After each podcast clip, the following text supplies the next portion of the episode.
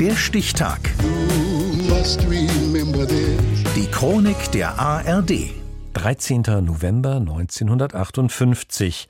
Heute vor 65 Jahren wurde beim Amt für das Erfindungs- und Patentwesen der DDR das Warenzeichen Vita Cola eingetragen.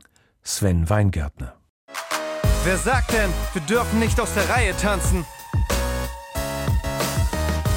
Vita Cola, nicht normal, aber original. Naja, original kann man so sicher nicht stehen lassen. Als Erfinder der Cola gilt immer noch der Amerikaner John Pemberton.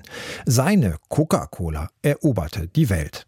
Nur der kommunistischen Führung in der ehemaligen DDR gefiel das Produkt des kapitalistischen Westens nicht. Vita Cola aus dem Osten musst du kosten. Das Ministerium für Lebensmittelindustrie beauftragte in den 50er Jahren die staatseigene chemische Fabrik Miltitz mit der Entwicklung eines Cola-Getränks. Um seine Zusammensetzung rankten sich wilde Gerüchte. Behaupteten die einen, das Gesöff mit dem giftgrünen knallroten Etikett mache unfruchtbar, hatten die anderen die gegenteilige Wirkung ermittelt.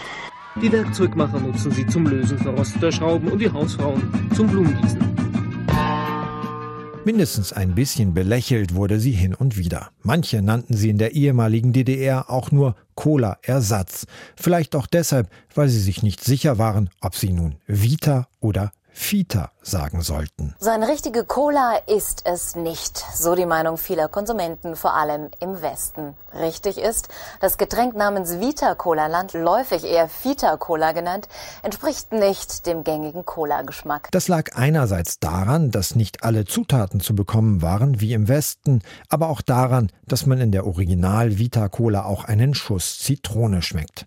Getrunken wurde sie so reichlich, dass sie zu DDR-Zeiten von mehr als 200 Betrieben hergestellt wurde. Bis zur Wende. Nach 30 Jahren drehte die Vita-Lobby ihrem Lieblingsgetränk selbst den Hahn ab und ging fremd mit anderen Colas. Doch irgendwann hatten die Leute genug von stumpfen Zähnen und dem übersüßen Geschmack. Man erinnerte sich. Seit 1994 ist die Vita Cola zurück und erfreut sich erneut wachsender Beliebtheit. In den ostdeutschen Ländern liegt sie in der Gunst von Cola-Konsumenten auf Platz 2, in Thüringen sogar auf Platz 1.